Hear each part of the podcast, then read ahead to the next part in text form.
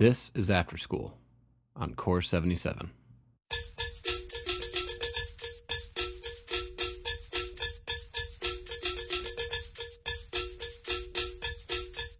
I'm Don Lehman. Our guest today is Martin Kastner, the founder and principal designer at Crucial Detail in Chicago. One of his major clients also happens to be one of the world's top restaurants, Alinea. If it sounds funny to hear that a restaurant regularly works with a designer, well, the food they create there is so inventive and so unique that they've literally had to design tools just so people could consume it. If you haven't seen this work before, you owe it to yourself to look at Crucial Detail's website before you get too deep into today's episode. Check it out at crucialdetail.com. Seriously, you're, you're going to want to see this stuff. Last year, Martin kickstarted one of the objects he designed for Alinea's cocktail bar, Aviary. It's a drink infusion vessel called Porthole. Porthole absolutely smashed through his goal of $28,500 to raise nearly three quarters of a million dollars. We talk about that too. If that wasn't enough, Martin has one of the most improbable designer origin stories I have ever heard of. Don't worry, I'm not going to ruin that for you. Just stay tuned.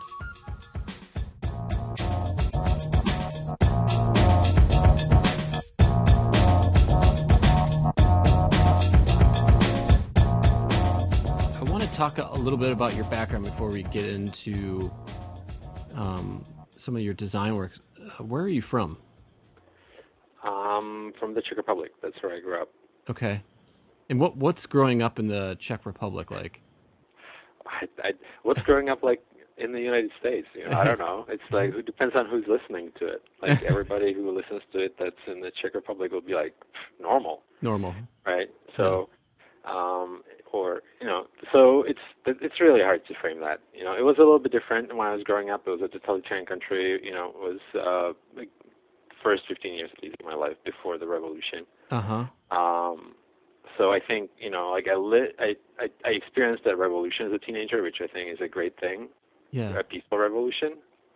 I don't know about one that wouldn't be peaceful, but you know, I think that that would be something that probably kind of shakes your world up a little bit and makes you feel like things aren't always what they seem to be. Right. Um, but you know, other than that, I mean, it's pretty normal. You know, obviously, this. I guess it's not like it's very different, but it's on so many levels you can't even like, kind of get into it. Right. Yeah. It's But obviously, my background, you know, like I'm a blacksmith by trade. That wouldn't be very likely here. You know, it's kind of like the traditional trades, trade training um, that you can go through over there.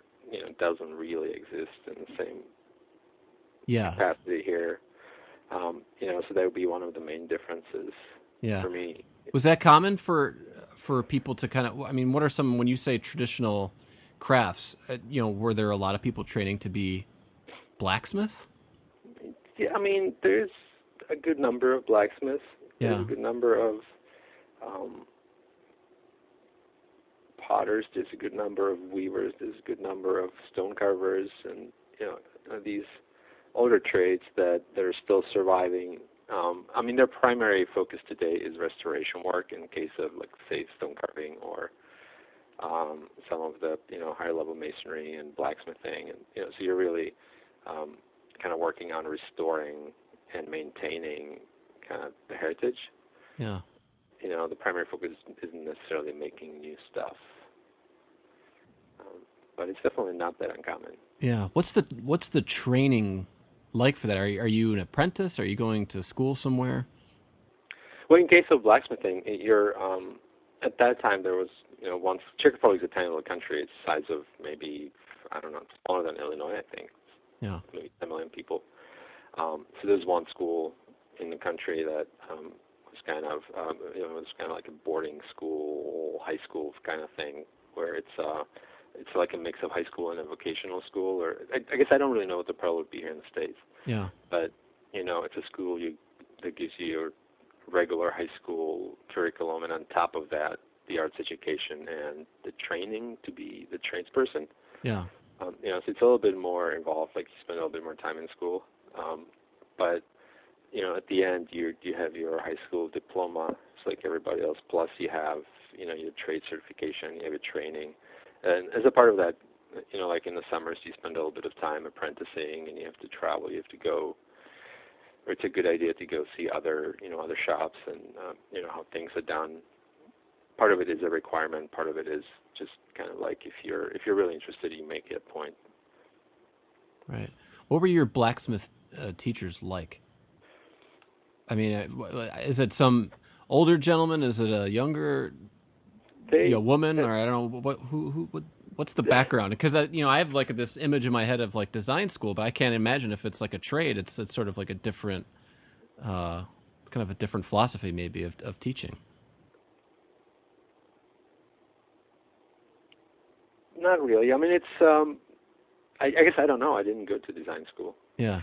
but it's um they were you know bearded guys in their 40s late 30s early 40s Yeah.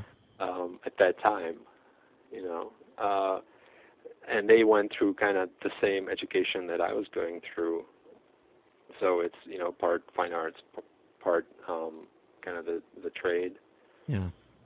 and have gone through some studios or um you know basically small family shops that um, worked in the trade. Yeah.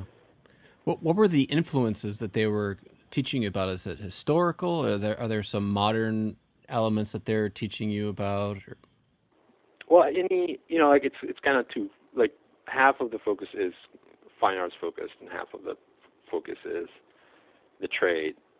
You know, so in the in terms of the art, it's very you know very current, very up to date.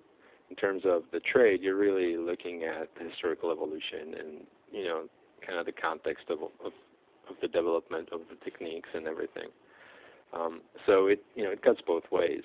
Mhm. Obviously, different teachers have different leanings, but in general, I think there there's always interest in finding new uses and new vernacular for the traditional trades Mhm. in a way to kind of like propel them forward, so they don't feel like you know, so you don't feel like you're stuck in in a certain place. But it's um yeah, I mean, it, there there are a couple like pivotal points in the history in the evolution of the trade, you know. So that's kind of what you're focusing on, and Mhm. um, there are techniques that revolve around it, and then you know also the the vernacular, the the forms will be very you know typical of a period. Right. So that's because the focus is always going to be on restoring and or maintaining or contextualizing work. It's that's always going to be something you uh, you know you have to be mindful of. So I'd say that's probably the primary focus of you know of the training as a blacksmith. Yeah. And what did you like about it at that point?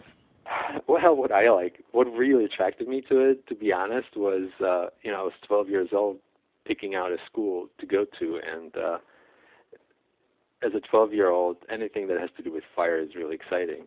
and the idea of having a hammer and heating up a piece of steel and give it form is you know is very attractive. Yeah. But um, the other aspect was the per- sense of permanence that I had. Um, you know, the city I grew up in is it's a small Gothic city in uh, Western Bohemia, and it's um, you know, so you're surrounded by buildings that are hundreds of years old, and in a way, you get this like sense of permanence and this footprint that people have left that have come before us, and I think that kind of attracted me to this, like, to making things. They're physical, they're real. Right. Um, so that combined with uh, some mild, you know, pyromania and holding a hammer for a living was kind of what, what drew me to blacksmithing. It's you know my family is not traditional. Like we're not a trade family in that sense, where you know there's generations of blacksmiths. Mm. Um, my family is actually a family of coopers making cask, making um, barrels for beer.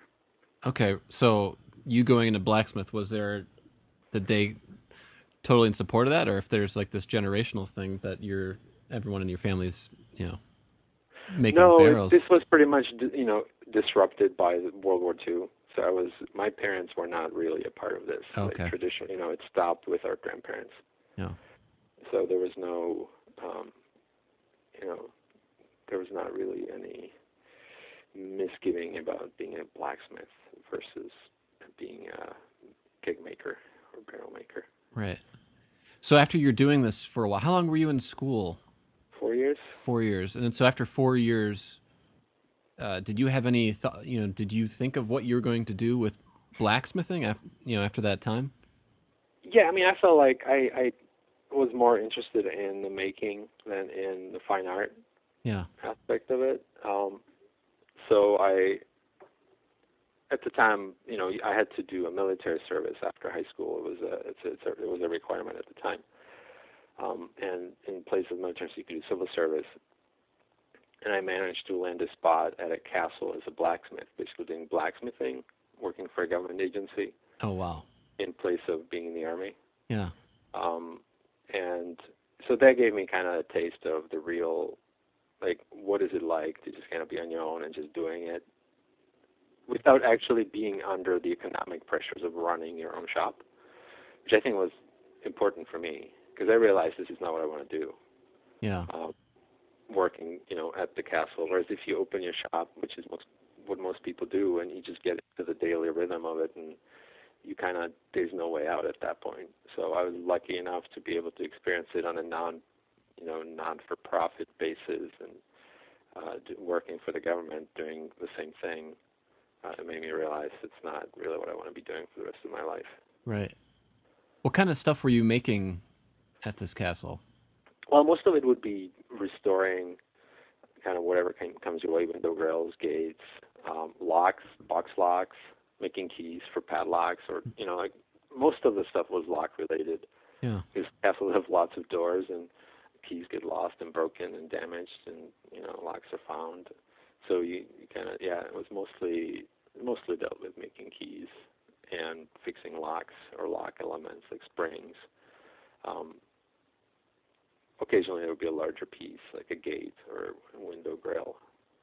I think there's some weapons and some chalices I did there too, like just fixing or restoring. Yeah. So I'll, I'll, most of your training at this point, you know, you're you're very hands on. I mean, you're literally hand manufacturing all all of this stuff. When did you, um, you know, at one point did you? I guess I'm trying to figure out where you decided to come to the U.S. versus, you know, when you um, started getting into because your work now is is fairly modern and you've you've moved you're into different materials. I'm kind of trying to figure out where the transition to to these new materials yeah. and and your journey kind of led you. It's a little bit of longer of a story, but um, from so from the castle, I went to study natural material design. I, mm-hmm. I decided to go back to school or go to college, and um, you know that was the focus of that studio was um, study was looking at these traditional techniques, which you know blacksmithing would have been one of, um, and really look, you know, being focused on finding new uses for them or applications for them.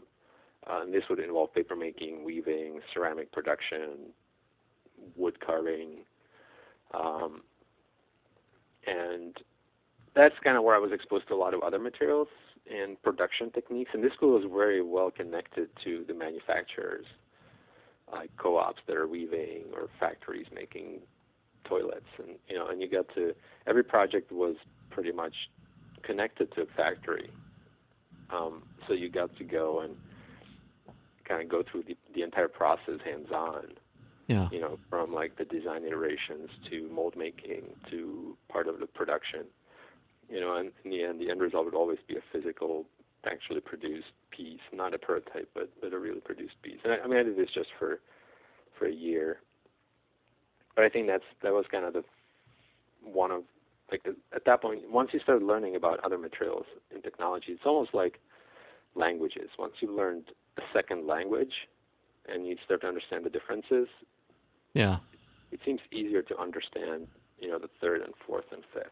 Sure. Um, even though you might never become fluent, but you at least have like this kind of clue as to what the differences are, how how why you need to think about it differently. And you know, I think that that was kind of my intro into different materials, and then I went to another school and I studied sculpture, metal sculpture, and jewelry design, which was not jewelry design in the sense of designing rings, but it was more looking at the conceptual aspect of body object interactions and the idea of adornment and you know how like our function in space. And all this stuff kind of translates into the way I look at design today.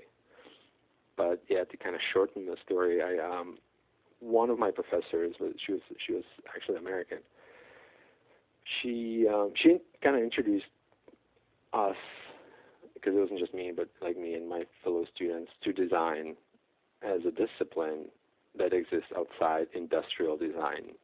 That you know, like kind of the less utilitarian aspect of it that really connects to the way we were thinking about objects and our interactions with them. Um,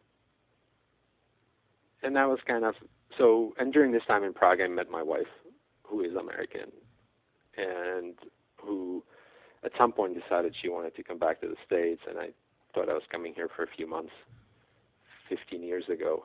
Um, you know, I, so I, the, you know, coming to the States was not really a premeditated, you know, intentional act. It was kind of like coming here to just, you know, see where she's from, what the place is like, and eventually it became very hard to leave. Yeah. Um, and so you've been in Chicago but, since then, or did you go to Chicago yeah, we're, first? we're in Columbus, Ohio. That's where my wife, where I went to school, and then we were in California, and, and we've been in Chicago for the last eight years. Okay. Um, so it was pretty much when I came to the states um, that I realized that I can't. You know, I'm a blacksmith by trade, with uh, you know a graduate degree in sculpture. It, it's just, you know you're unemployable pretty much. So you you know I had to look at uh, design was just something that really kind of fell at the inter- fell at the intersection of these areas that I was interested in, but it's not necessarily, you know, it, it was almost by necessity that I started considering it seriously as like something to do. Right. Because it was, you know, I, I just couldn't find any work as a blacksmith, and uh, sure, we we, we don't have too many castles over here. Right. Yeah. So at that point, did you, you know, because that's it's hard to break into design if you don't have, you know, that traditional design training, you know, I mean, you, I'm sure you go to like a job interview or something, or you try to get a, a freelance gig, or I don't, I don't know what you, what you did to start to find work, but your background as a blacksmith, I think, would probably be interesting, but also kind of not in the, you know, in the expected for for most employers. So what what how did you kind of make that transition to being a a designer. Maybe you just called yourself a designer. Right. That's kind of what I did. Yeah. I uh, I started looking for work. I couldn't find work, but I find I found a few places that were willing to let me use their facilities, like a few fabricators that would let me use their shop, and I would just have to pay them rental fee and get my own insurance and all that stuff. Um, it gave me access to equipment, and you know I know how to make things, so instead of trying to you know I, I basically started making things and putting them on the website and you know trying to sell them or take them around and see if I can sell them. I wasn't really uh, trying to get work as a designer, but it was more you know I had I had access to making products, so I just started making it. So what, what were you making then? Um, don't know. Whatever I could kind of whatever would cross my path and I would feel like I can improve it a little bit. Um, like a wine rack, um, you know, I don't know, coat hangers, pot racks, just kind of very uh, simple stuff that you can, you know, that's easily producible. And then once people kind of heard about me, they started calling me like, "Hey, I need, you know, I'd like somebody to make like a bunch of pieces for my foyer would like be like a photo studio. I'm like, okay, I can I can do that, you know. And then this is my budget, so then I work with that budget and figure out a way to to design something that's interesting and you know that can be fabricated relatively inexpensively. So that was kind of my intro. That's kind of how it all started. Yeah. So then Alinea.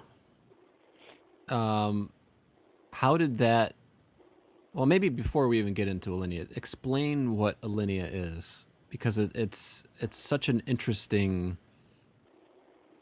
restaurant um, that you kind of need to talk about it a little bit before you even can talk about designing for it. So, talk about what Alinea is. Well, I think it should be the guys at Alinea that would just you know, that would answer it. I feel like I'm gonna I'm gonna misinterpret it or butcher it Well, but yeah, but but, but, yeah, but you're can, their designer, what, so how I see it, right? So sure. Okay. Um, Alinea is, I guess, I hate to call it a restaurant, really, but I guess it still is a restaurant. I almost feel like the word restaurant is is a little bit misleading because that it implies, you know, um, that it implies that the primary product is food, mm-hmm. whereas I feel like you know, Alinea really is um, is a place that looks at the entire experience in a little bit more holistic way. Uh, it's not really just about the food itself. Obviously, the food is at center stage because the guys are, you know, that's what they do. That's their primary medium. But in the process of kind of thinking creatively about food and the dining experience, they're not neglecting all the other aspects of it. Um, so it's, um, yeah, it's a restaurant that kind of pushes itself or challenges some of the norms and perceptions of what a restaurant is.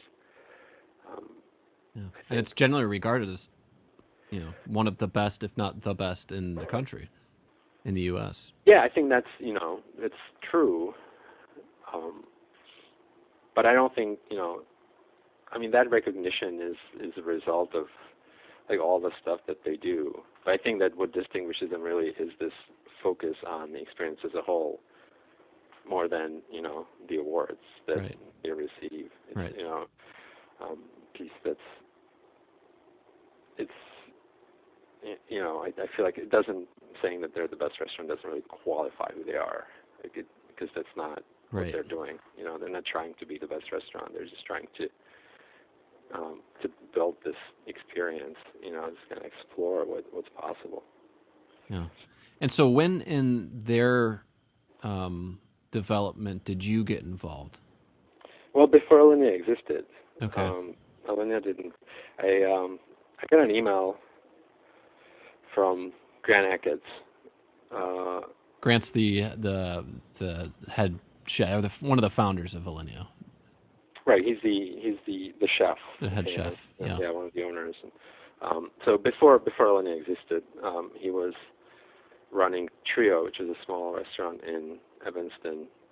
Um, and he was he just sent an email. He says to uh, to uh, maybe 30 designers saying, "I'm a chef. I'm looking for somebody to design new ways of serving food." And nobody else responded other than me. And what intrigued me about that message was its openness. You know, it was really not specific about anything in any aspect of the dining experience of serving food. You know, it was it was so open, and it, it was something that I thought about quite a bit because, um, like I said, I was really interested in kind of body-object interactions, and food, you know, is this medium that really crosses this line of the you know the exterior, the object, and, and the body. So conceptually, I was really intrigued by it, but I also felt like it's this other skill set that I can never really, you know, challenge or tackle myself. So the fact that there was a chef who was interested in it and was contacting me, I found that really exciting. Um, so I just asked him, you know, why do you need this? And he was kind of like, well, there's all these techniques that we've developed or that have been developed over the last couple of decades, and, but the table service hasn't really evolved, and we feel like there's so much that we can do in the kitchen but we cannot actually deliver it in an adequate form in the dining room. Um, so I was kind of like, well, let's you know let's look at some specifics, and we did a couple of test projects, and you know the response was great. So we just kind of kept going.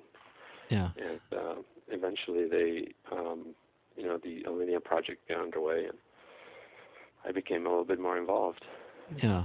Well, I, that's kind of the key thing about your collaboration is that their some of their uh, dishes wouldn't be possible if it in you know what you would expect from you know a traditional restaurant of like plate fork knife you had to develop a lot of um, really unique custom implements really to deliver food from the kitchen to the table to to you know diners' mouths essentially.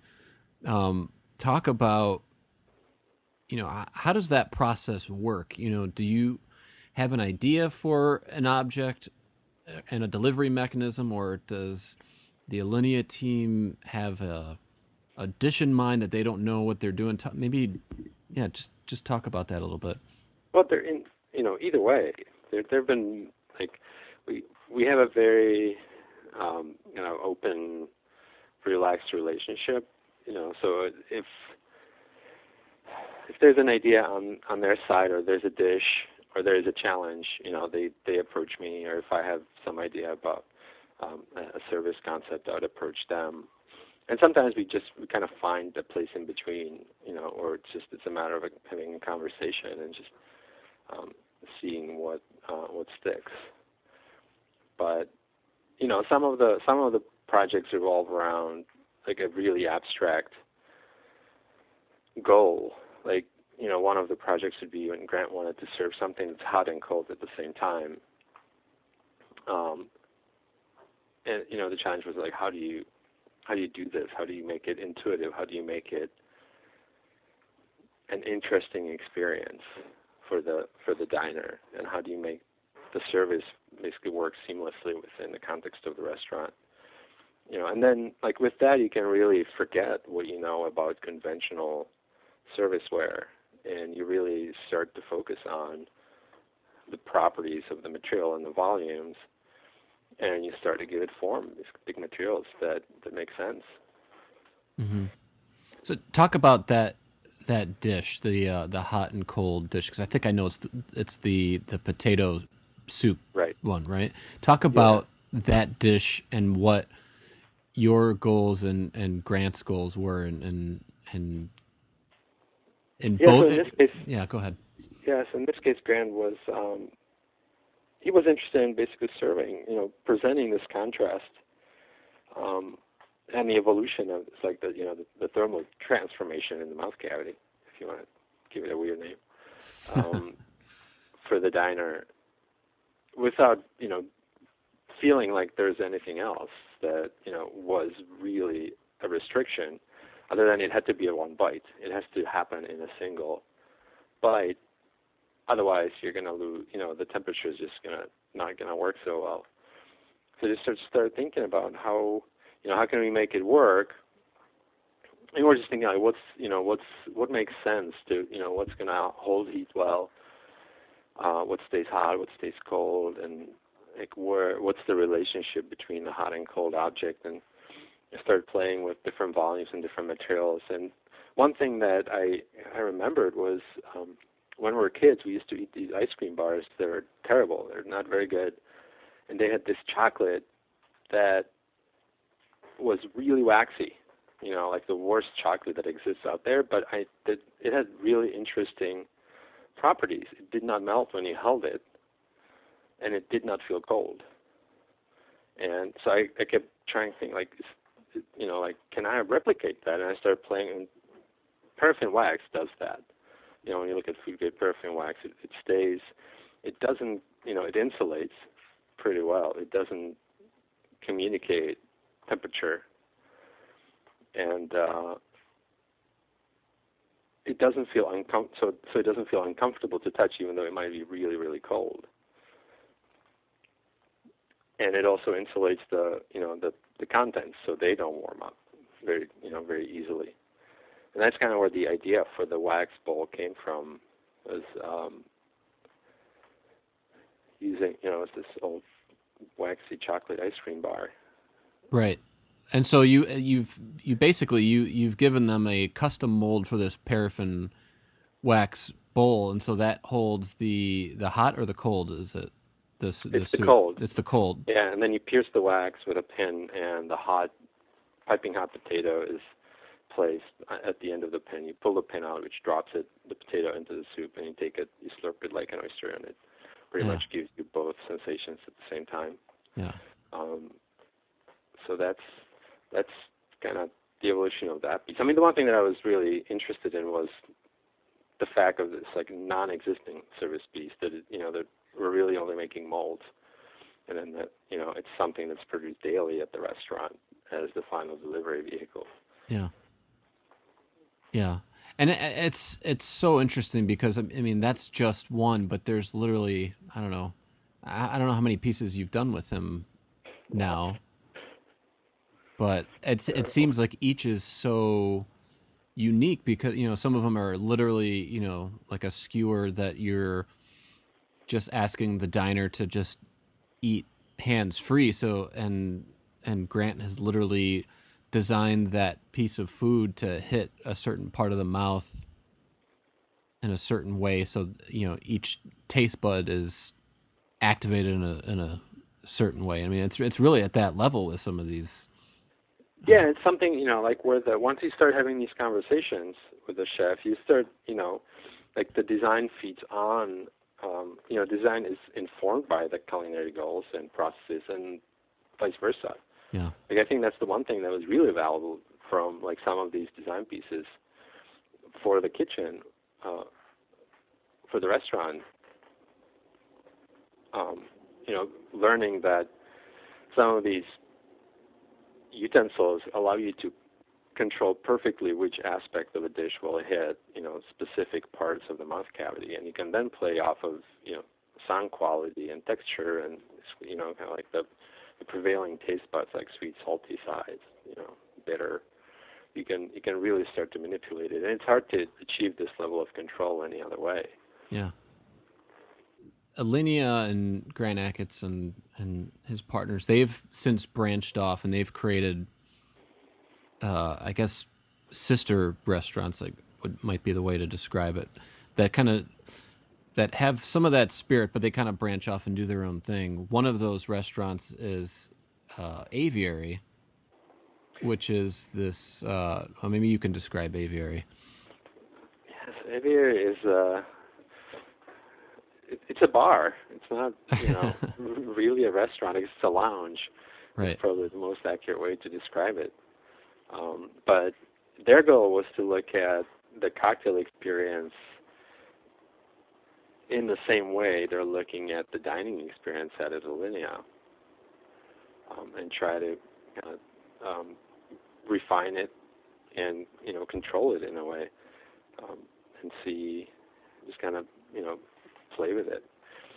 But ultimately, it was about looking at it, trying to refine it, and yeah. look at the whole, you know, again, at the cocktail experience in a little bit more kind of holistic way. Yeah. So talk a little bit about um, Porthole, which is a design that you for, you first did that for Aviary, correct? Correct. Yeah. So how yeah, did? So what, yeah. So go ahead. Mm-hmm. So before uh, before the aviary opened, we had conversations about the cocktail culture and the ideas for cocktails and you know the delivery mechanisms for cocktails that that exist. And uh, one of the ideas floated by the the aviary bar chefs was a short-term, time-based infusion. Basically, a cocktail that transforms that's infusing over a period of say 20, 30 minutes and you really want to display that transformation and enable the the guest to experience the progression of both color and flavor of the drink over the course of the infusion. So we're kind of looking at teapots and it just felt like they're not designed for the right volume. They're all too big. Um, they don't necessarily display well what's going on in terms of the infusion. And I kept thinking about um, kind of the piece needing to be a window into this kind of underwater world, where under under alcohol world, where you, you're watching things, you know, change and infuse. Um, and so that's kind of where the idea for uh, this window system of having two flat uh, glass panes with a spacer in between came from. And then we kind of played with the form and refined them. We produced uh, a couple dozen of them for the aviary here at the studio. Mm-hmm. So, the, then, so the first batch you made yourself by was it by hand or you sourced some parts or? Yeah, we kind of do mix and match of everything. You know, whatever makes most sense. So, you know, the the original portholes were uh, partially water jet cut, then we uh, machined them and finished them here. Um, and we're pressing the spouts in, in place. So it was kind of, it's always a mix, or it, you know, it often is a mix. Like at the studio here, we do a lot of the production of the limited edition pieces or, you know, small batch client projects. So it was the same case with the with the porthole, yeah. where we, you know, where where it made sense, we would source the parts where it uh, seemed we where we either wanted to have better level of control or it just wasn't cost effective. We just do it here. Yeah. So the first, yeah, a couple dozen pieces were were made here at the studio. And so, what and, what was the reaction to them that led you to believe you should do a Kickstarter project to produce more of them? Yeah, pretty much since the day the aviary opened, I started getting calls about the porthole. Um, started calling and emailing, asking if they can buy it. Um, and the you know the first few I was kind of, I mean it, it was just so expensive right. to, for us to make it, and it just I feel like there's no way we can improve on the cost a whole lot if we do it all in house. Uh, but then once I had 100, 120, 150 inquiries, I, was, I started to feel like if 150 people made the effort in the last, you know, four months of service since Aviary opened, um, to contact me. Maybe maybe you should think about modifying it for larger volume production. Maybe we can make them, and you know, if there's enough interest, we can um, we can go ahead and produce a larger, you know, larger volume. So I redesigned it for you know conventional technologies and uh, put it on Kickstarter. So to kind of see it uh, explode. Yeah. Yeah, talk about that uh, right after. Know, just talk about launching it on Kickstarter. What the reaction was a little bit. Yeah, I mean, from my perspective, the reaction was kind of overwhelming. Yeah. You know, the like I was the expectation really was they would produce several hundred of them. Really, my kind of wildest dream was a thousand units. Yeah. Um, and that's what the whole production, you know, the run up to the Kickstarter was geared towards. Because you're, you know, you're contracting manufacturers for all the different components and you know scheduling everything it really with that, um, you know, that production volume in mind. And so, as the, you know, we, as, I think we reached that in a day. Yeah, yeah. And you know, so I just started, you know, calling the factories and being like, okay, we we're gonna have to make more. Is that okay? Like, what what? How is that gonna affect everything? And um, usually, yeah, usually that's a good thing for them, but it's probably a huge headache for for you. Right. Well, the, you know, like I don't know if you follow the project, but we're pretty much now finally getting Yeah. to ship the last of them. Yeah, um, and you know, so it's been it's been a struggle, and like the thing that I wasn't really prepared for, and because the, I mean, we deal with some large volume production, but usually it's glass or ceramics. They're you know single technology, single vendor, um, and they don't necessarily we don't control the the flow. You know, it's usually a part of somebody else's logistical channel. It's basically we approve the design, give hand the patterns over to the factory, and and they produce it. So in this case, managing the entire um, flow or trying to uh, has been you know kind of a big challenge because you're all of a sudden not looking at designing a product, but you're managing a system, which is a little bit of a different mindset. So it's you know it's been a it's been a learning experience. Um, I don't know what yours was when when you did your Kickstarter, but you know I've just kind of at every step there have been surprises that I'm kind of shocked by. You know, just unexpected turns. And I shouldn't be saying this publicly, probably. Well, why? I don't know.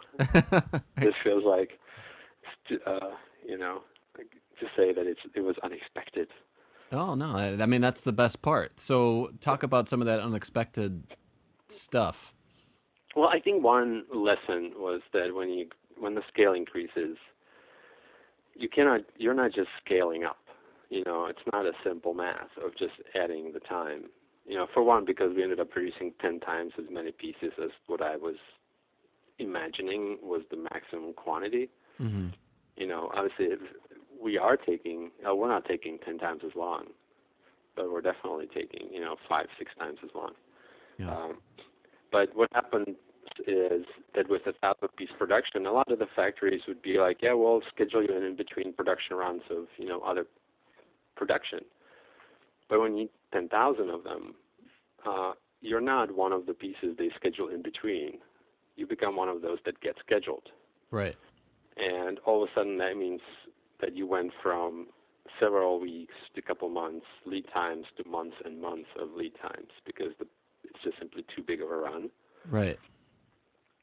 Uh, and, and so that was one really Yeah, that's, and that's the, that's the opposite of what I would think because you know, you would think you know, okay, so now you're actually like a big fish for them instead of like a small thing, and usually you think, well, if I'm bigger, then I'm going to have more uh, sway with them to to kind of get what I need when I need it. But it's actually the opposite because you were so big, you actually needed to get scheduled, and you couldn't just slip in between some of the cracks. yeah that's that's been my experience Yeah, you know and it, it this could vary by you know from one manufacturer to the next. Sure. and I don't you know because we deal with much smaller production usually my experience is kind of limited to you know just the, the industries I'm familiar with and you know this definitely was really one of them.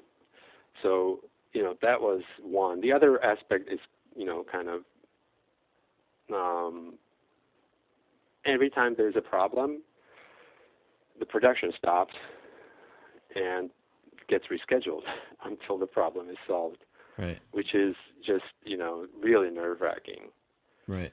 and you know it's really surprising that very simple things can can uh, can run into problems that you just didn't even think were you know possible in, in the first place. Where it's just you know there's just things that I you know it's it's I'm still being surprised even at this point even though we've gone through 10,000 of them you know Right. Yeah, I mean that that that's the thing about manufacturing is that I think people think it's, you know, robots somewhere you know, making this stuff and it's all exactly the same, but it's really, you know, it's it's still handcraft for the most part. You know, I mean like every every every piece is different from every other piece even though it looks at first blush maybe identical. Right. Yeah, I mean that's you know that's a, I think that's something that is always going to be difficult to convey Yeah. to, you know to customers and I think managing expectations in this sense is one thing that I never even thought about Ma- really going into it. managing you know, the expectations of your backers. of the backers. Yeah. You know, it just didn't really it never I never thought about that as being a discipline in itself. Mhm. you know, in customer service, and all of a sudden with thousands of backers and you know, a huge number of products, there is uh, there's a need for customer service, and there's a need for all that stuff, like you know, real business. is like growing up, and um, it's not easy to make that transition if you didn't really plan for it.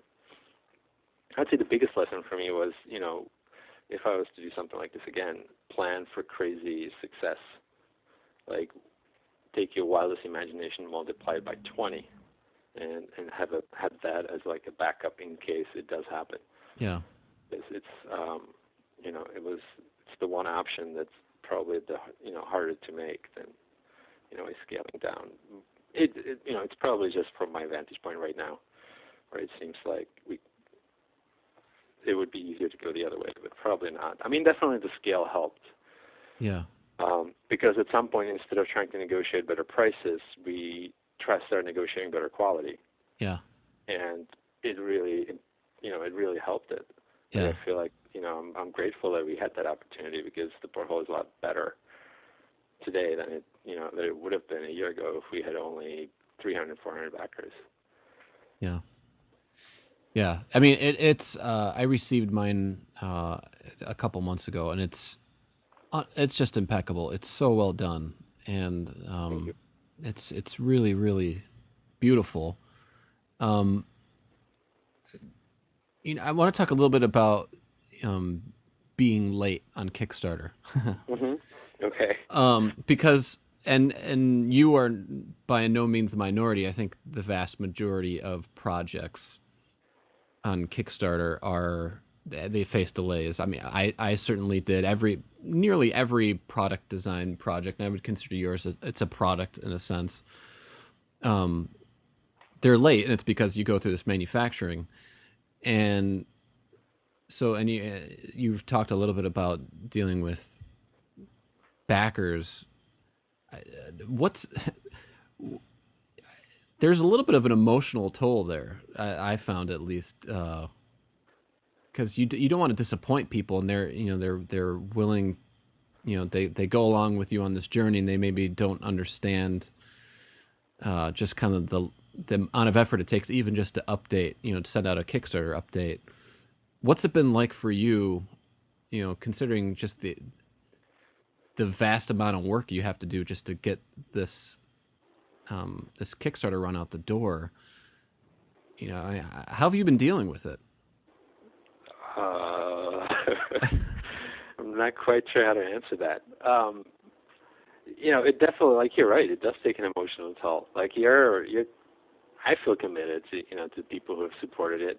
Yeah. And you know, in some cases, I can't even, you know, like the, it doesn't make sense business wise, right? Like at some point, you're just you're trying to make people happy in a way that, like any business person would tell you, just don't do it.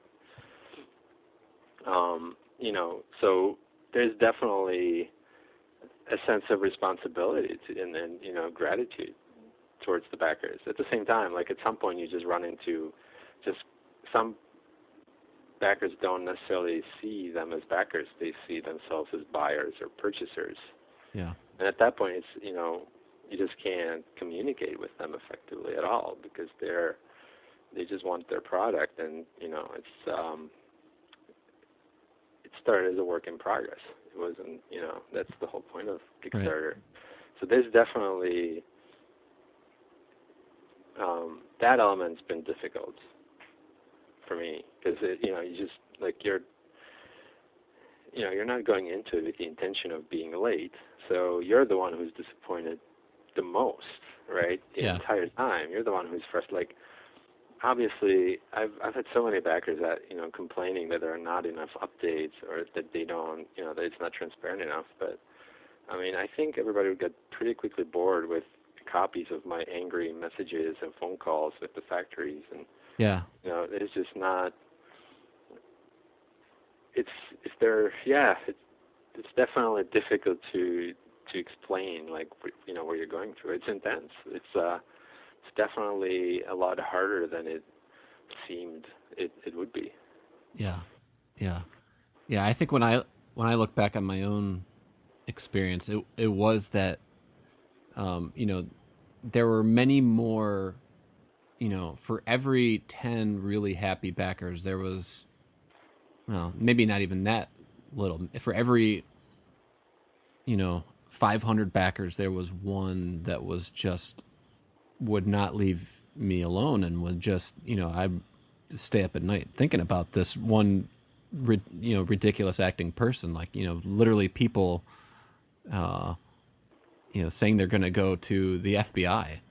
Right. you know, no, and, I, and which is crazy. Yeah. It's like, I mean, what do you, what, what's the FBI going to do? Come to, uh, you know, my parents' house where I was, uh, and literally putting everything together by hand and, and see I'm doing exactly what I'm saying. You know, so it's just kind of this craziness. But I don't know. Yeah, go ahead. Sorry. Yeah, it's um no. I was gonna say it's you know obviously I have a very similar experience, but there's one thing that actually made it uh, made it somewhat um, manageable and uh, it was actually Nick, uh, Nick Kokonas, Grant's business partner. I yeah. You know, kind of describing what I was all dealing with here, and he's like, you know, what we do, we fire our worst customers. Basically, send them their money back. Yeah. Don't let them harass you.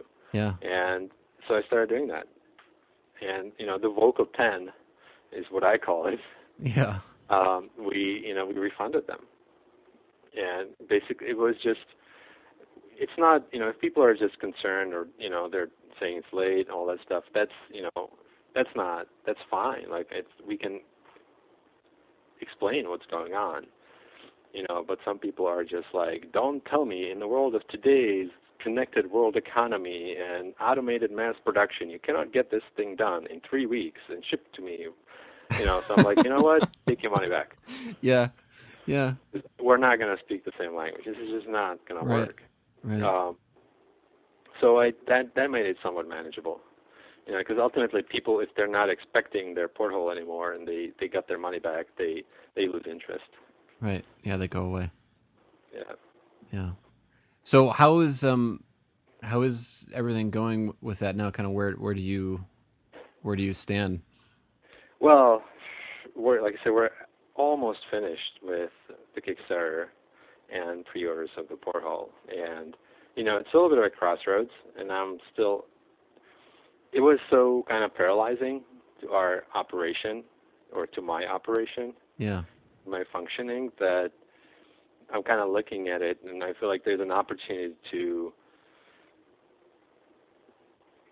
you know to to grow in the direction of designing more product that has this kind of like bigger impact in a sense if that makes sense Sure.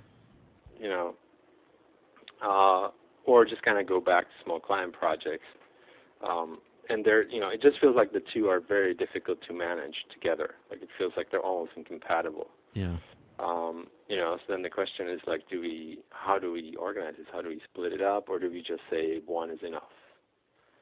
Um, you know, um, like right now, I, I really like the emotional response is one is enough, Mhm. but I also feel like there's so much that I've learned and that we've learned over the course of the year that it would be kind of crazy to just throw it away. Right. Yeah. I mean, now you've got this whole infrastructure set up. It, it'd be kind of uh, a shame to, you know, not utilize it. Yeah. But I think it, it it just you know there needs to be a little bit of just time for reflection and, and gestation. Yeah. But who knows? Maybe uh, maybe there'll be another project on Kickstarter in November if I find an interesting subject. Yeah. But, like right now, I'd, I'd say I don't know. Like I feel like I want I really want to be in the shop, just kind of making molds and um, just making stuff. Yeah. That's my that's my kind of gut gut reaction right now Yeah. all. Do you have any um uh new things you've been working on with Alinea that's that's come out recently? Any any interesting new little Yeah, Uh, Alinea and Aviary Next have been pretty much all. Everything came to a halt with the Kickstarter, so I'd say Okay. you know there are things that had been in a pipeline for a while, but everything kind of paused for for this one project, and uh, so hopefully we'll be able to reboot and kind of resume where we left off. Yeah. Yeah. So, last question: Do you think you would do another Kickstarter? Or too early to to say. That that long pause is the same long pause I have when I think about it too.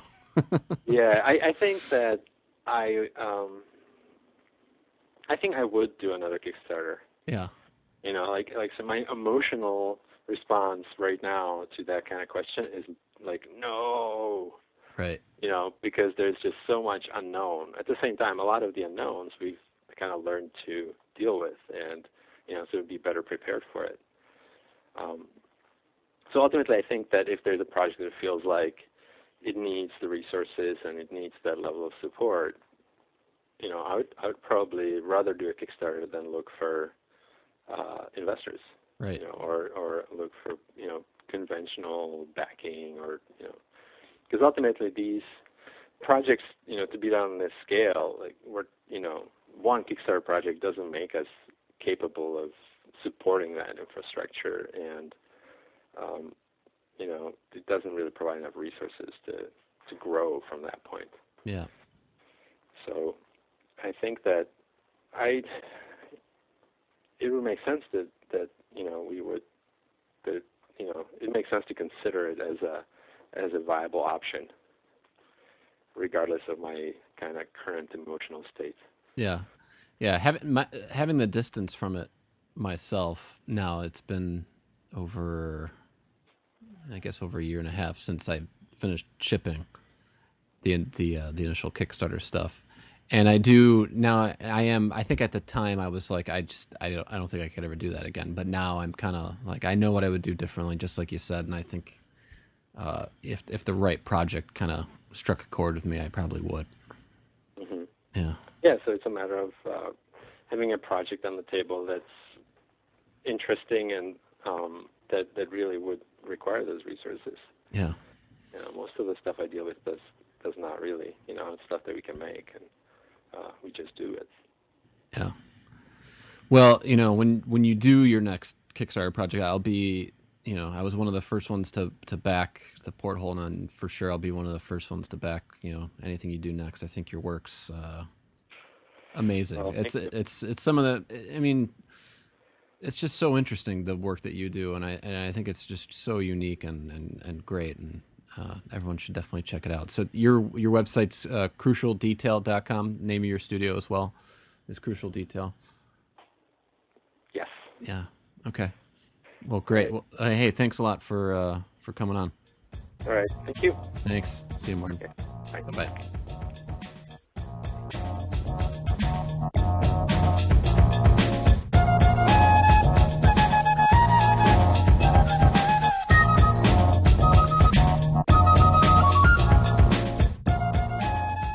That's our show. Many thanks to Martin Kastner for being our guest today. You can see his studio's work at crucialdetail.com. You can subscribe to After School on iTunes. All you need to do is just go to the iTunes store on your computer or the podcast app on your mobile device and search for Core 77 or After School. Also on Core 77, we include show notes that link you to all the stuff you heard us talking about with Martin. You can follow me and the After School podcast on Twitter at After School, and you can follow Core 77 on Twitter at Core 77. After School's theme song is Introducing Today by Disco Lobos. I'm Don Lehman. Talk to you soon.